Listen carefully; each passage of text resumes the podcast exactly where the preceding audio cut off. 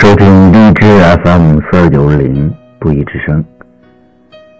前些日子，我们欣赏了来自安徽合肥市的小朋友阿新的《弯弯的小路》中文朗诵。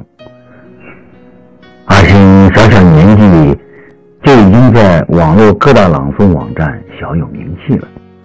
今天，这个小小的知名网络朗诵家给我们带来了一个英语小故事《熊宝宝的藏身处》。下面，咱们就一起来听听阿新朗诵的《Baby Bear's Hiding Place》。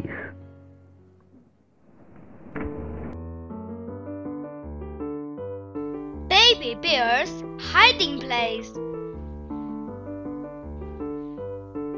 One day, Father Bear said, I'm going into the forest to find some food.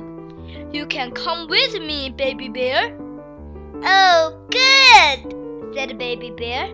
I will get my basket. Baby Bear went into the forest with Father Bear. Look at all the red berries in my basket, said Baby Bear. You are a good little boy, said Father Bear. Then Baby Bear saw a big tree. I can climb this tree, he said, and up he went.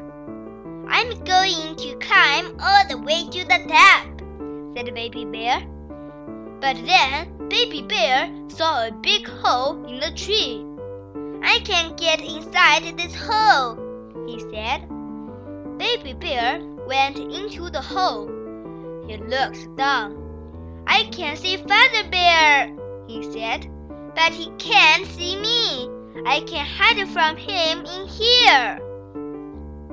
Father Bear said, Come on, Baby Bear. We are going home now. Where are you? I can see Baby Bear's basket, but I can't see him, said Father Bear. Is he lost in the forest? Boo, said Baby Bear. I'm hiding up here in my little tree house.